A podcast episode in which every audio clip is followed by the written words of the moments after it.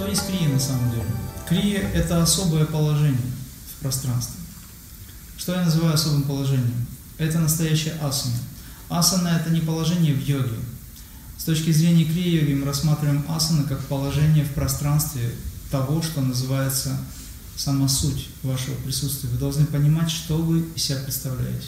Настоящая асана является то понимание, кто вы, откуда, что вы из себя представляете и где должен находиться ваш ум.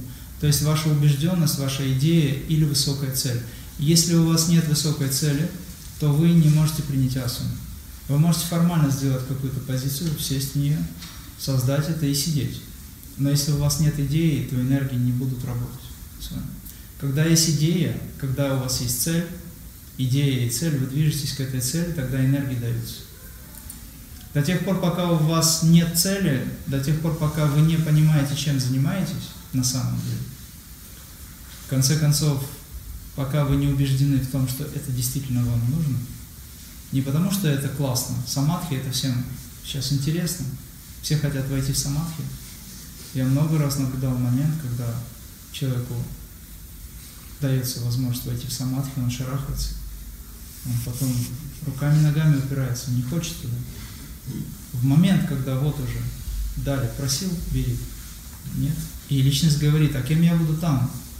А получится ли мне снова себя осознавать? А вдруг я себя забуду? А может быть что-то еще? И много всяких отговорок, естественно, возникает страх.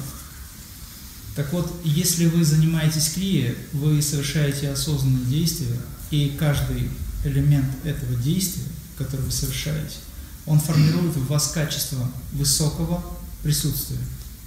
Суперэго, если хотите. Как это работает? Посредством особой практики биоэнергетического воздействия вы можете создать условия, где каждый раз ваш мозг получает особые энергии в виде знаний и силы.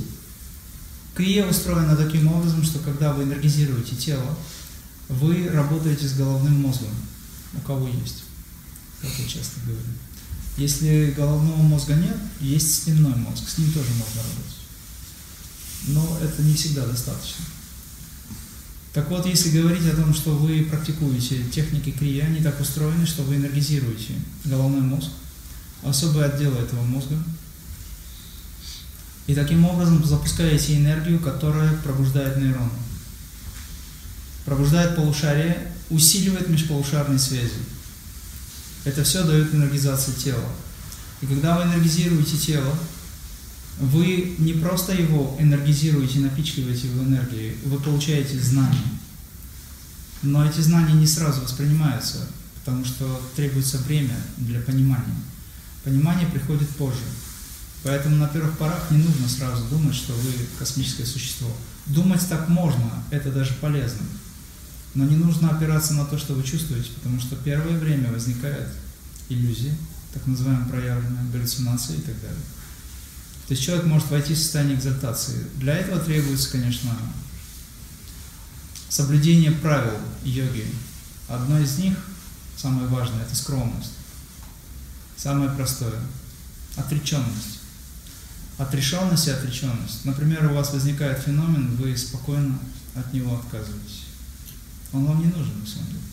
Как только у вас возникают феномены, сила, вы себя хорошо чувствуете, вы в радости находитесь, знайте, что это временно. Потому что после радости всегда горе приходит. В меньшей степени, но оно есть, они чередуются. Ваша задача идти не к радости, к той, к которой вы стремитесь, потому что она эгоистическая, комфортно себя ощущать. Это неплохо, но в йоге всегда бывает трансформация. Всегда возникает ощущение, когда человеку требуется немножко потерпеть, потому что вы занимаетесь саморазвитием. Это саморазвитие, оно определяет некоторые некомфортные состояния. Мы многие годы, многие жизни записывали определенные программы, и сейчас мы поднимаем и работаем. Эти программы поднимаются, мы работаем с ними. Конечно, требуется терпение. Отреченность помогает быть в состоянии здесь и сейчас, при этом не быть в отождествлении с болью или страданием, или излишней радостью, потому что и то, и другое – это две крайности если говорить о том, что мы стремимся. Вообще йога как таковая, она выглядит как аспект сад чит анандам. Сад – это истина, чит – бытие, сознание, которое находится в истине, и как результат равно